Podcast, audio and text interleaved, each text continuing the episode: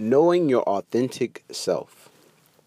When the 75 members of Stanford Graduate School of Business Advisory Council were asked to recommend the most important capability for leaderships to develop, their answer was nearly unanimous self awareness. Yet, many leaders, especially those early in their careers, are trying so hard to establish themselves in the world that they leave little time for self exploration. They strive to succeed, to achieve success in tangible ways that are recognized by the external world, like money, fame, power, status, or a risking stock price. Often their their drive enables them to be professionally successful for a while, but they're unable to sustain that success.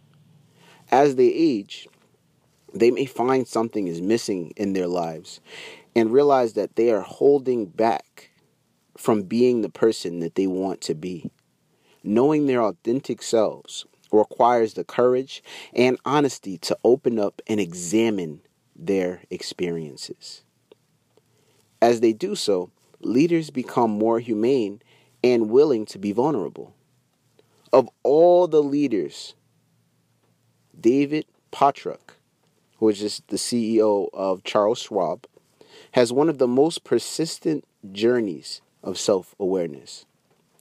An all league football player in high school, Potluck, Potluck, excuse me, Pottruck became MVP of his college team at the University of Pennsylvania. After completing his MBA at Worlton, Worlton and stint at Citigroup, he joined Charles Schwab as head of marketing, moving from New York to San Francisco. An extremely hard worker, Pottruck could not understand why his new colleagues resented the long hours that he put in and his aggressiveness in pushing for results. He quotes, I thought my accomplishments would speak for themselves.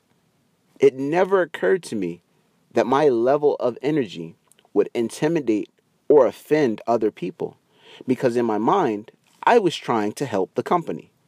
Pottruck was shocked when he found his boss told him, he said, Dave, your colleagues don't trust you. And he and as he recalled, he said that feedback was a dagger to my heart. I was in denial and as as I didn't see myself the way that others saw me. You know, I became a lightning rod for friction, but I had no idea how self-serving I looked to other people. Still, somewhere in my inner core, the feedback resonated as true. Pottruck realized that he could not succeed unless he had identified and overcame his blind spots.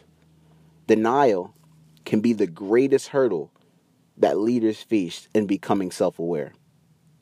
They are they have all these they have egos that need to be stroked, insecurities that need to be smoothed, fears that need to be allayed. Authentic leaders realize that they have to be willing to listen to feedback, especially the kind that they do not want to hear. It was only after his second divorce that Pottruck finally was able to acknowledge that he still had large blind spots. He quotes, After my second marriage, I fell apart. I thought I had a wife section problem or a wife selection problem. Then he worked with a counselor who delivered some hard truths. And that counselor told him, he said, the good news is that you don't have a wife selection problem. The bad news is, is that you have a husband behavioral problem. Pottruck then made a determination, a determinate effort to change. And as he described it, he says, I was like a guy who had three heart attacks and finally realized he had to quit smoking and lose weight.